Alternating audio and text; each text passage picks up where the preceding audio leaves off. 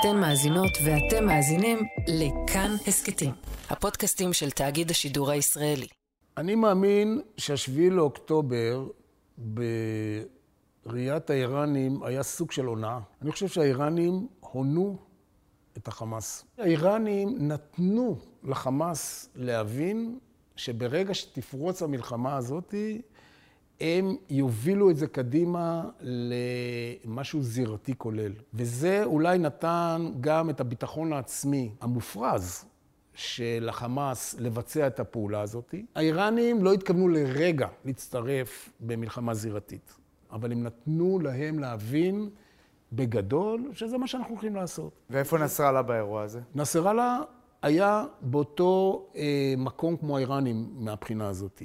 אני לא חושב שהוא ידע על התאריך, אני לא חושב שהוא ידע על המתווה, אני חושב שכמו האיראנים, גם הוא הופתע מההצלחה. האיראנים ונסראללה הופתעו מאוד מההצלחה, אך מכיוון שהוא לא היה ערוך לכניסה קרקעית בעצמו, הוא לא עשה את זה. ומהבחינה הזאת הוא פספס מומנטום מאוד מאוד משמעותי, שייתכן והיה יוצר עלינו לחץ מאוד מאוד קשה בשביעי לאוקטובר.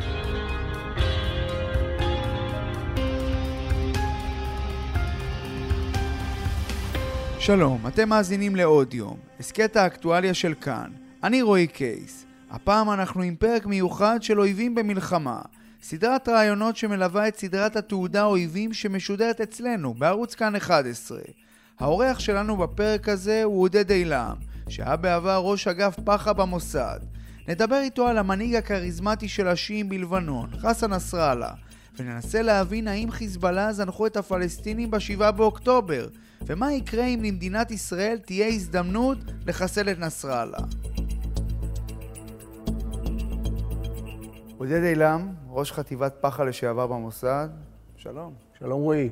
אנחנו מדברים איתך בעקבות ההשתתפות שלך בסדרה אויבים, ואתה הזכרת שם בפרק על חסן נסראללה אירוע שבו הייתה לישראל הזדמנות לחסל את צמרת חיזבאללה וגם את נסראללה, וזה לא יצא לפועל. אני שואל אותך היום, בעקבות כל מה שאנחנו רואים אחרי ה-7 באוקטובר, אם היום תהיה לישראל הזדמנות לעשות את זה, אתה חושב שהיא תלך על מהלך כזה של חיסול נסראללה? צריך להפריד את התשובה לשניים. האם יש צורך והאם יש יכולת. לגבי הצורך, אין לי ספק שהיה וייווצר הסיטואציה שבו אנחנו מסוגלים להגיע להנהגה הבכירה של החיזבאללה ברמות כאלו ואחרות, צריך לנצל את זה ללא שום ספק. לגבי מה ישראל תעשה, זה כבר לתוך תחום פוליטי אחר, פסיכולוגי. אני, ראש שנותיי, למדתי את הערבים, אני פחות מבין ביהודים. ופה אני שואל אותך, עודד, האם נסראללה זוכה פה בישראל למעמד של מנהיג מדינה, ולכן, מה שנקרא, לא ממהרים להוריד אותו? התשובה בגדול היא כן. כשאתה בוחן, על פי מקורות זרים, אה, רשימת יעדים לחיסול, אתה מביא לידי ביטוי מספר פקטורים שהם קריטיים בהרכבת הרשימה. ראשית, הפללה. עד כמה האיש הזה באמת מעורב בפיגועים או בפעילויות כאלו ואחרות שמסכנות את ביטחון מדינת ישראל.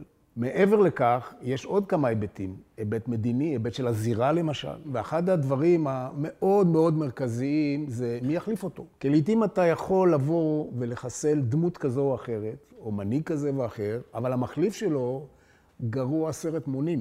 עודד, בסדרה אתה אמרת שלמעשה לישראל הייתה איזושהי הערכת חסר באשר לחיסול של מי שלמעשה היה לפני נסראללה, עבאס מוסאווי, ונוגע למחליף שלו. כלומר, אנחנו חשבנו שבזה אנחנו נקבל מישהו שאולי יותר מתון, וקיבלנו ההפך. נסראללה הוא דמות יוצאת דופן. כשאתה מסתכל על הרובד מתחתיו, הם שונים מאוד מנסראללה. קודם כל, נסראללה ניחן בלהט דתי שאנחנו לא רואים אצל אחרים. להט דתי פונדמנטליסטי, ג'יהאדיסטי, שקשור גם בעבר שלו ובחינוך שלו, והייתי אומר איזה סוג של redemption, שאביו כביכול היה סוכן של ישראל. אביו בעצם של נסראללה, שהיה ירקן, שהוביל סחורה מהדרום לצפון, היה במילים אחרות ג'סוס. הוסף לכך את הכריזמה היוצאת דופן שלו והיכולת להופיע בציבור כמו איזה רוקסטאר. אסלאמונה, ديننا جهادنا شهداؤنا والتزامنا بالله واولياء الامر هذا الطريق الواضح דרך אגב, הוא משתמש במומחה לשפת גוף, הוא משתמש ביועץ לנאומים. יועץ שיושב איתו? יושב איתו, והוא מבין היטב את המדיה, הם מנתחים כל נאום ונאום שלו לאחר מכן, והוא מבין מצוין את היכולת, ההשפעה שלו על ההמונים. כשאני מסתכל על הגלריה מתחתיו, ואני רואה פחות או יותר את האישים הבאים. עלי קרקי, פואד שוקור, טלאל חמיה, אולי גם דקדוק. אשם ספי ידין. אסף ידין. לא ניחנים ביכולות שניחן בהם נסראללה, הן מבחינת החיבור האידיאולוגי הדתי והן מבחינת הכריזמה שלהם. הם אנשי מבצעים, הם, הייתי אומר, טרוריסטים מקצועיים, שהם קמים בבוקר, נושקים לאישה ולילדים והולכים לעבוד. אין להם את הערך המוסף שמביא נסראללה, שמסוגל לייצר סוג של כמעט אקסטזה המונית. ההופעות שלו זה הדבר הכי טוב בעיר. ולכן, כשאנחנו שוקלים האם צריך לחסל אותו, זה לכאן ולכאן. מצד אחד, הדמות הזאת היא דמות מאוד מאוד מאיימת על ישראל. הוא חדור באופן מוחלט בתחושה שישראל אין לה מקום קיום על פני האדמה.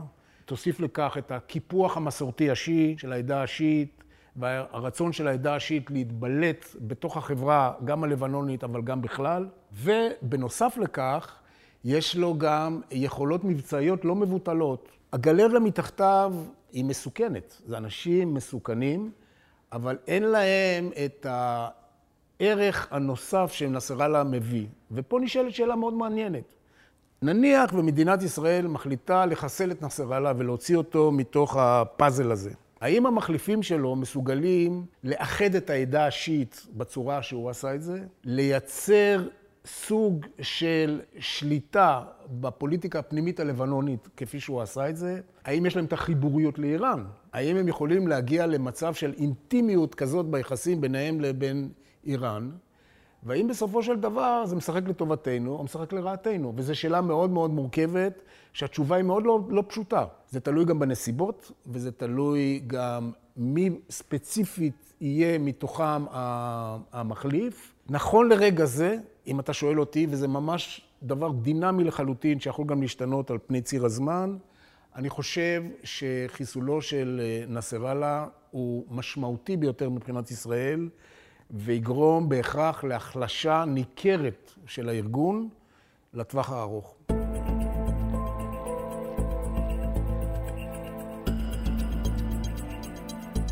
התחושה היא שמאז מלחמת לבנון השנייה, אנחנו ונסראללה, אמנם, אתה יודע, יש את הנאומים חוצבי הלהבות, אבל בתכלס, שני הצדדים שומרים אחד על השני. נכון. התחושה היא שנסראללה הוא מנהיג מחושב, אבל יש לו מטרה, ויש לו מטרה מאוד מאוד ברורה. צריך להבהיר דבר אחד שיהיה חשוב וברור. נסראללה רואה את עצמו, ראשית, כמנהיג העדה השיעית. בשונה מסינואר, הוא רואה את עצמו כאחראי על העדה השיעית. הוא חשוב לו מאוד הנושא של רווחת התושבים והתמיכה העממית בו, והיכולת שהעדה השיעית מהעדה המסכנה ביותר והנידחת ובשולי החברה הלבנונית, להזכיר, העדה השיעית היא כולה 27.5 אחוז מתוך אה, לבנון. המרונים לצורך העניין הם 34.5 ויש גם את העדות האחרות. ולפיכך, בראייתו של נסראללה יש חשיבות גדולה מאוד להלך הרוח גם בתוך העדה השיעית. ואנשים לא יודעים את זה, אבל נסראללה עושה סקרים. נסראללה עושה סקרים ורוצה לבדוק את הטמפרטורה של המים לגבי מהלכים אה, מרכזיים שהוא ביצע או עומד לבצע. מה זה עושה סקרים? הוא קם בבוקר וכל הזמן מסתכל? הוא לא קם בבוקר כמו מנהיגים אחרים שאנחנו מכירים בעולם המערבי, שניזונים מהסקרים. זה לא הדבר היחיד שמניע אותו. אבל יש לזה משמעות רבה ביותר בתהליך קבלת החלטות שלו. כמו כן, נסראללה רואה את עצמו כנציג העם האיראני, או נציג ההנהגה האיראנית האיראנית, מהפכה. כן. ורק בסוף, בסוף, בקצה, הוא רואה את עצמו כלבנוני. זאת אומרת, מערכת האינטרסים של נסראללה היא בראש ובראשונה העדה, לאחר מכן איראן, ולאחר מכן, מה שנשאר, לבנון. צריך לזכור מה זה החיזבאללה. חיזבאללה זה נושאת מטוסים איראנית שהוקמה על הגבול של ישראל. ולחיזבאללה יש מטרה מאוד מאוד ברורה בראיית האיראנים. מטרה של החיזבאללה היא לשמש ככוח הכי מרכזי, כגולת הכותרת של ייצוא המהפכה האיראנית. אל החיזבאללה כולם נושאים עיניים. הגביע הקדוש האיראני זה החיזבאללה. והאיראנים לא ימהרו להקריב את הדבר הכי יקר להם על מזבח סיוע לסונים. ובואו לא נשכח, בסופו של יום, הסיפור של עזה זה סיפור סוני. ואנחנו צריכים להבין את האיבה העצומה שקיימת בין הסונים לשיעים, במיוחד השיעים שהיו העדה המדוכאת, בתחתית הסולם החברתי, ולכן בראייה, גם האיראנית וגם בראייה של אה, נסראללה עצמו, הוא לא יקריב את המהפכה כדי לסייע לסונים שמתכתשים בעזה אה, עם ישראל. הוא לא יעשה את זה. הזכרת כמה אישים שהיו קרובים לנסראללה, כמו קאסם סולימני, שחוסל, זה כאב לו מאוד. והיה את החיסול של עימאד מורניה, מי שהוגדר בסדרה כשר הביטחון של חיזבאללה. נשאלת השאלה, האם לנסראללה יש על מי לסמוך? כשנסראללה היום מסתכל ימינה ושמאלה, וגם מסתכל למטה, הוא לא רואה דמות בסדר הגודל של עמד מורניה. גם מחליפות טלאל חמיה, אה, שהתחיל פחות או יותר, הייתי אומר, כמטאפורה, כאח הקטן שנשרח אחרי האח הגדול. בסופו של דבר, אחרי מותו של אה, מורניה, טלאל נכנס לנעליו לא בקלות, והוא גם לא היה הבחירה הראשונה. מוסטפא בדר א-דין, לדוגמה, היה דמות מאוד מאוד כריזמטית. מקורב לנסראללה, היה אדם שנסראללה הרבה להתייעץ איתו, עד אשר נסראללה הגיע למסקנה שהוא בוגד. ודינם של בוגדים בקרב ארגוני טרור הוא אחד. אז אתה אומר למעשה שהיום נסראללה לבד. כן ולא. הוא מתנהל לבד במובן שבסופו של דבר את ההחלטות המהותיות הוא מקבל לבד, אבל בואו לא נשכח דבר אחד. יש גם את האח הגדול, והאח הגדול שיושב באיראן, יש לו השפעה מאוד מאוד משמעותית. אז למעשה הכפתור שמי שצריך ללחוץ עליו כדי להתחיל במלחמה כוללת בין לבנון לבין ישראל, נמצא בטהרן, לפי מה שאני מבין ממך. כן, לחלוטין. כן. הכפתור הזה נמצא בטהרן, אבל הסיב האופטי עובר דרך אה, אה, נסראללה. זאת אומרת, בסופו של דבר, גם אם תיפול ההחלטה הזאת, זה לא אה, טייס אוטומטי. כלומר, יש לו איזה חופש פעולה או חופש החלטה מסוים. כן, בהחלט. ואני רוצה לשאול אותך, בהקשר של מה שאנחנו רואים בימים אלה, הלחימה של חיזבאללה לא all in מול ישראל, מה הגורם שמביא את נסראללה לא לפתוח במלחמה all in בעיניך? יש כמה דברים שמהווים חסמים ובלמים ברצון של נסראללה להיכנס למלחמה אה, טוטאלית עם ישראל. אבל אני רוצה לסייג את זה. זה קצת כמו עגלה בסופר. אתה יכול לקחת את העגלה לכיוון אחד, ולפתע הגלגלים הולכים לכיוון אחר. קורה לי כל הזמן. וקורה לנו כל הזמן. זאת אומרת, מידת השליטה באירועים היא לא דומיננטית ומוחלטת, ולפעמים האירועים או הגלגלים של העגלה יכולים לקחת אותך לכיוונים שאתה בכלל לא רוצה להגיע אליהם. נסראללה נכנס לאירוע הזה במצב הכי גרוע מבחינתו. קודם כל, לבנון כלכלית על סף קריסה מוחלטת. אני רוצה להזכיר, באוגוסט 2020, פיצוץ בנמל ביירות, פיצוץ בסדר גודל השישי בעולם אי פעם של משהו שהוא לא אה, גרעיני. את הפיצוץ הזה שמעו בקפריסין, כל ביירות רעדה. כתוצאה מהפיצוץ נחרב לחלוטין נמל ביירות, 218 הרוגים, 5,000 פצועים, 300 אלף אנשים נאלצו לפנות את הבתים שלהם, 4 מיליארד אה, דולר רק בנזק הראשוני, ואת מי מאשימים? את החיזבאללה. ההאשמות מתחילות לאט לאט לצבור תאוצה בתוך לבנון כמובן מחוץ לעדה השיעית, אבל גם מחלחלות לתוך העדה השיעית. ונסראללה נכנס למצוקה אמיתית בנושא הזה, עד כדי כך שנפתחה ועדת חקירה, ומתחילים להאשים את הרב חובל ההוא והרב חובל הזה ואת ההוא והזה והפה, ונסראללה מסרב לשתף פעולה. מה שמעצים את התחושה בקרב הלבנונים וגם בתוך העדה השיעית, שאולי בסופו של דבר הפיצוץ הזה לא קרה משום מקום, אלא כתוצאה מאחסון של חומר נפץ שהחיזבאללה היה ידוע שמחזיק שם, ועכשיו הם מנסים להסתיר. תוסיף לזה כמובן את המצב הכלכלי הקשה ביותר של אה, לבנון.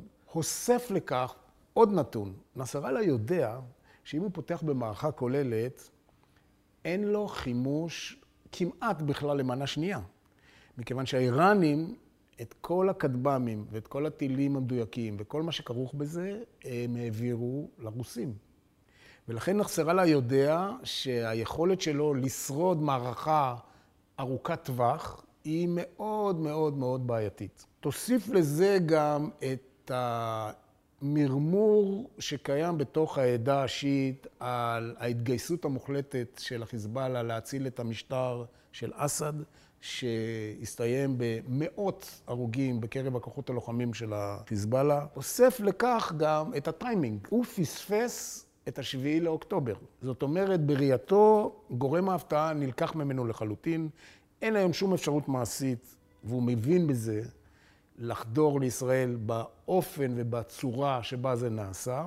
ותיקח גם את הנאום המפורסם שלו מ-2008, אחרי אה, מלחמת לבנון, שבה הוא הצהיר, אם הייתי יודע שזאת תהיה המשמעות, לא הייתי נכנס לכל הסיפור הזה. עמלית אל-אסר بتوصل לחרב كالتي حصلت.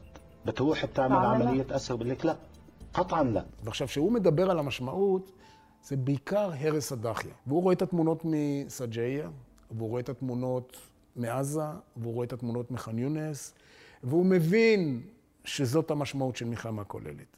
תוסיף לכך עוד אלמנט אחד מאוד מאוד חשוב, שאני רוצה גם כן קצת לחזור אחורה להיסטוריה. ב-13 ביולי 2006, תאריך פתיחת מלחמת לבנון השנייה, ישראל פתחה במבצע שקראו לו משקל סגולי, ותוך 34 דקות השמדנו כמעט 75 אחוזים ממערך הטילים ארוכי הטווח באותה עת של נסראללה, ברמה של דיוק של פגיעה בחדר הספציפי שבו נמצא כל טיל וטיל. השמדנו שם סדר גודל של 44 משגרים, אז זה היה כמעט 75 אחוז מהיכולות שלו. אבל מה שהדהים את נסראללה, זו הייתה חדירה מודיעינית. אנחנו הצלחנו להגיע למצב שבו הצלחנו להשחיל ישירות לבתים שאולי עלה על דעתו שאנחנו נצליח להגיע אליהם, ושם הוא בעצם יצר משגרים בתוך הבתים. עכשיו, הוא שאל את עצמו את השאלה, איך הישראלים הצליחו להגיע למודיעין כזה איכותי, ומה המשמעות של המודיעין איכותי? תוסיף לזה את העובדה של חיסול מורניה בדמשק, האיש הכי מאובטח בארגון. ונסראללה אומר לעצמו, אני לא יודע בעצם עד כמה אני חדור, ואני לא יודע למה הישראלים מסוגלים להגיע. כל החסמים והבלמים האלה בעצם אומרים לנסראללה, עצור, אל תשתגע. אוסף לכך את התגובות המאוד מאוד קשות בתוך לבנון עצמה, שמשפיעות על נסראללה. לפני שנה וחצי הוא איבד את הרוב בפרלמנט, יש לזה משמעות מאוד מאוד רבה אה, מבחינתו, והוא גם רואה בסופו של דבר את היכולות של צה"ל. והדבר הזה בהחלט משפיע על מערכת השיקולים שלו. אבל כמו שאמרתי, הגלגלים יכולים לפעמים לנסוע מעצמם, ואנחנו יכולים להיכנס לאיזשהן סיטואציות שבה הוא כמעט לא יהיה לו ברירה אלא לפתוח במערכה כזאת. אני חוזה כרגע, ואני צופה, שהסיכוי לכך נמוך ביותר, כולל אם ישראל תתקוף בדרום לבנון. הסיפור של מלחמה טוטאלית, של ירי טילים מדויקים לכל, ארץ, לכל מדינת ישראל, לדעתי הוא קטן ביותר, אבל אי אפשר לשלול אותו.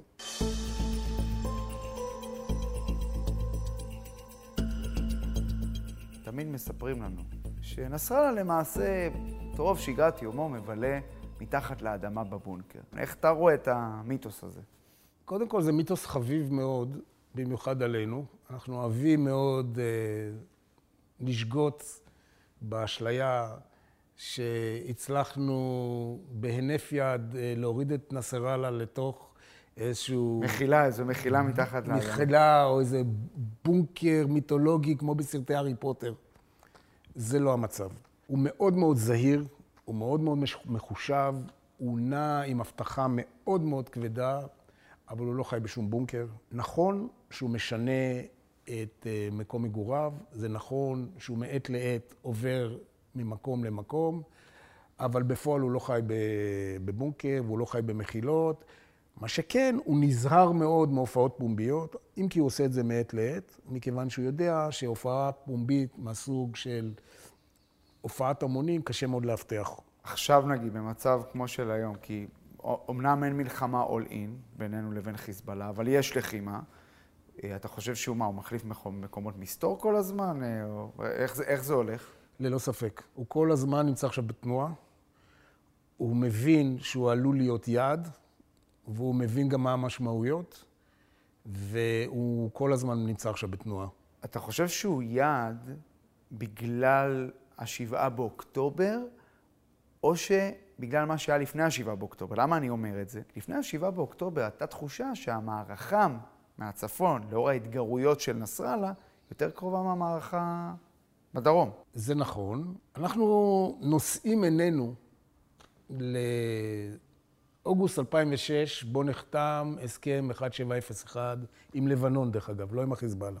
וכיום נוצר איזשהו מיתוס שאם ישראל תגיע להסכמה עם החיזבאללה לכבד את 1701, אזי אנחנו חוזרים פחות או יותר לסטטוס קוו הדרוש, הנכון, שמאפשר את הביטחון של תושבי צפון אה, ישראל וחזרה לבתיהם. אבל אנשים שוכחים דבר אחד, מה זה 1701? 1701 אומר שני דברים. הוא אומר על החיזבאללה להתפרק מנשקו, ואסור לחיזבאללה להכניס כוח צבאי או סמי צבאי אה, מדרום לליטני. האם אנחנו רואים את החיזבאללה מתפרק מנשקו? לא. אני רוצה רק להזכיר את ההיסטוריה הקצרה סביב ההסכם הזה. ההסכם הזה נחתם באוגוסט 2006, כאשר החיזבאללה התחננו להפק... להפסקת אש. הם העבירו מסרים לקונדוליסה רייס אז, הבנו, תפסיקו. שלושה שבועות אחרי החתימה, הם כבר הקימו את העמדה הראשונה בדרום לבנון, 100 מטר מכוח יוניפיל. ומהעמדה הזאת אנחנו הגענו לאוהל שהם הקימו לנו על הגבול, שהתחלנו בדיונים שלמים סביב האמריקאים, תעשו לנו טובה, תפנו את האוהל הזה, תלכו ותבקשו יפה, שיעשו, יפנו את האוהל הזה.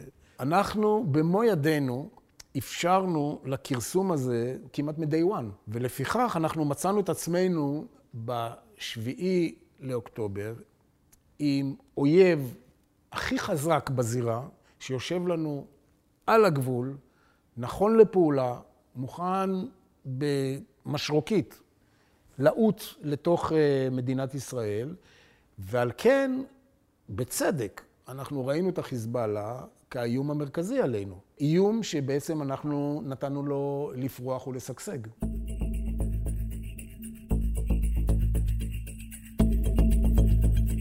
עודד, אני רוצה לשאול אותך קצת אה, פיקנטריה, בכל זאת, נסראללה. מה פרט המידע שהכי מפריע לו שאנחנו יודעים עליו? אני לא יכול להגיד לך בוודאות, מכיוון שאני לא יושב איתו, לא בחדר המיטות שלו, וגם לא בישיבות איתו, ואפילו לא אה, בפגישותיו עם האיראנים.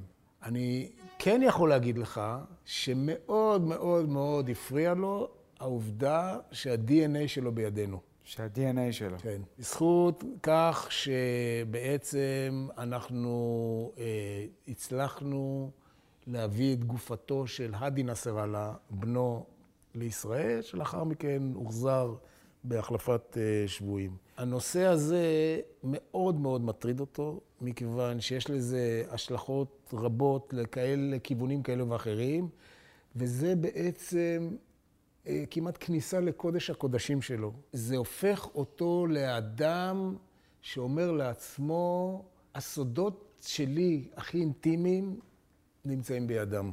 תוסיף לזה את כל אותם אירועים שאני ציינתי, שבו המודיעין הישראלי הצליח כמעט להגיע לקודש הקודשים של החיזבאללה. ובעקבותיו אנחנו יודעים שהתפתח בעצם סוג של ציין מכשפות בתוך החיזבאללה. כולם חושדים בכולם, כולם אה, משוכנעים שההוא לידו בעצם זה הג'סוס. וכמו שאומרים, גם לפרנואיד יש אויבים אמיתיים, ובמקרה הזה אויבים מאוד מאוד אמיתיים. כל הדברים האלה הופכים את נסראללה לאדם רדוף. נסראללה הוא אדם רדוף.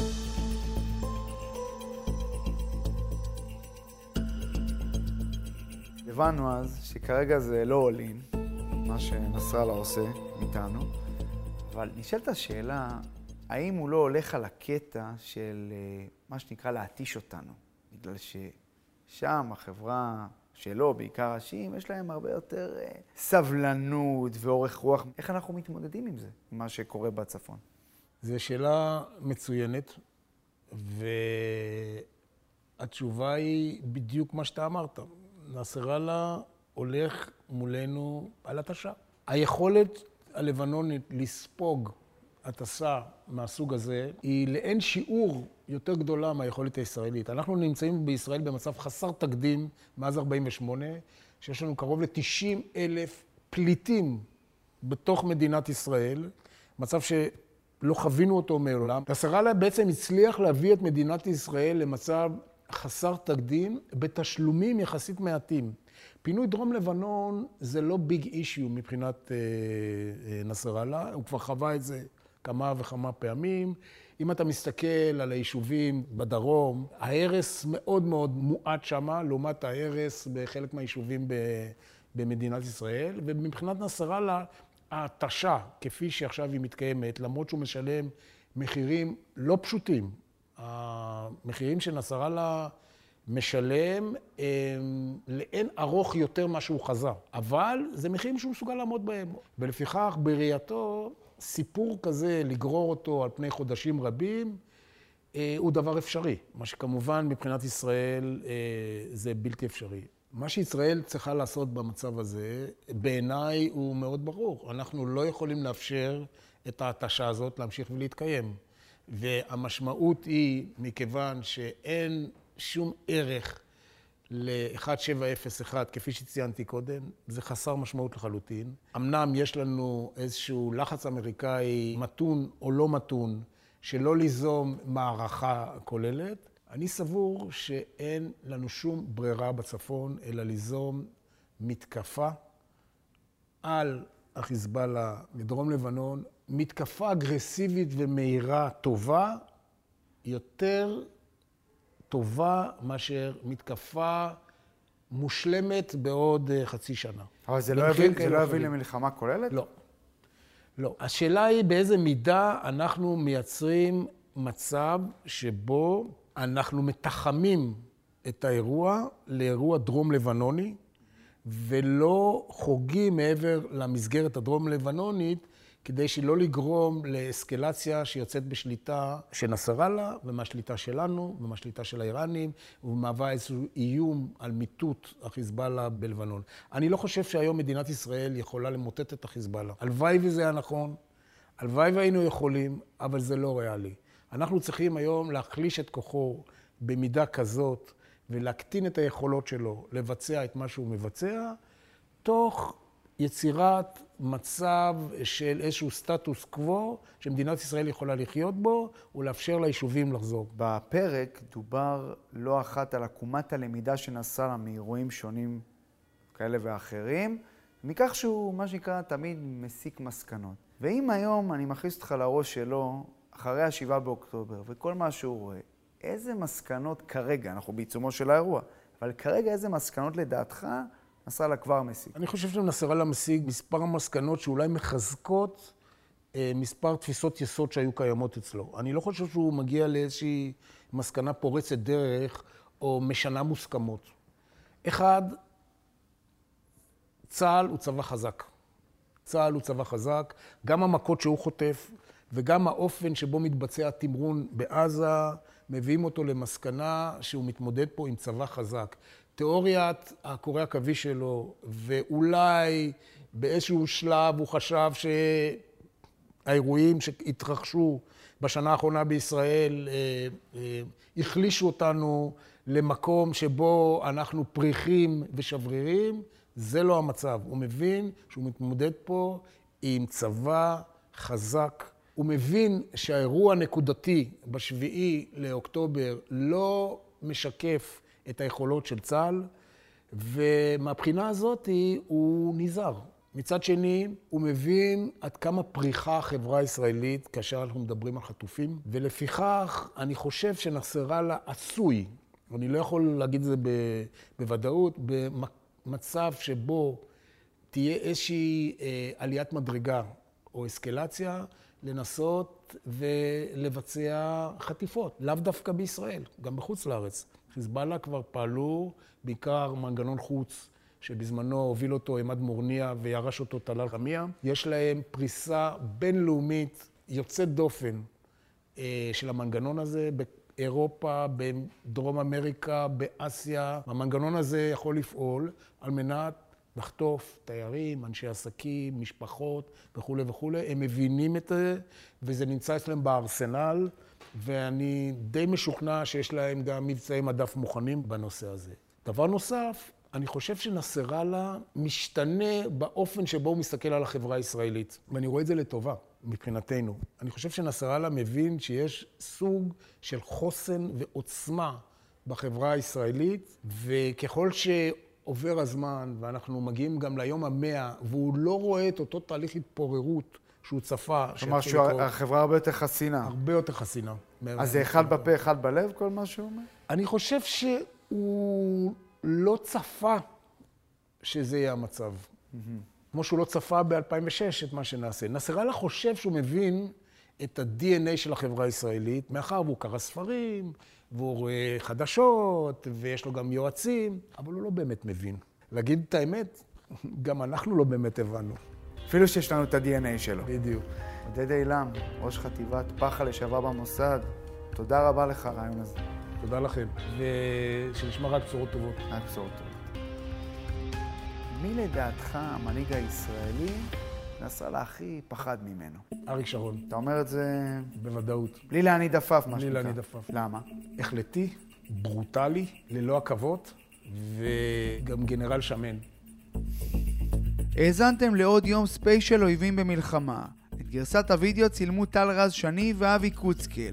אבי קוצקל גם ערך את הפרק. יותם רוזנבלד היה על עריכת התוכן. בהפקה יואב טייטלבאום. שימי אביגד הוא העורך האחראי של הפרויקט. עורך עוד יום דניאל אופיר. כל פרקי הסדרה אויבים מחכים לכם בכאן בוקס ובערוץ היוטיוב של כאן 11. הגרסה המצולמת של ההסכת הזה מחכה לכם גם בכאן בוקס ובערוץ היוטיוב של כאן חדשות. תודה לירון ניסקי ודני ליבר, יוצרי סדרת התעודה אויבים, שיזמו את הפרויקט הזה. תודה לבית הנסן בירושלים, שם צולם הפרק. אני רועי קייס, ניפגש בפרק הבא.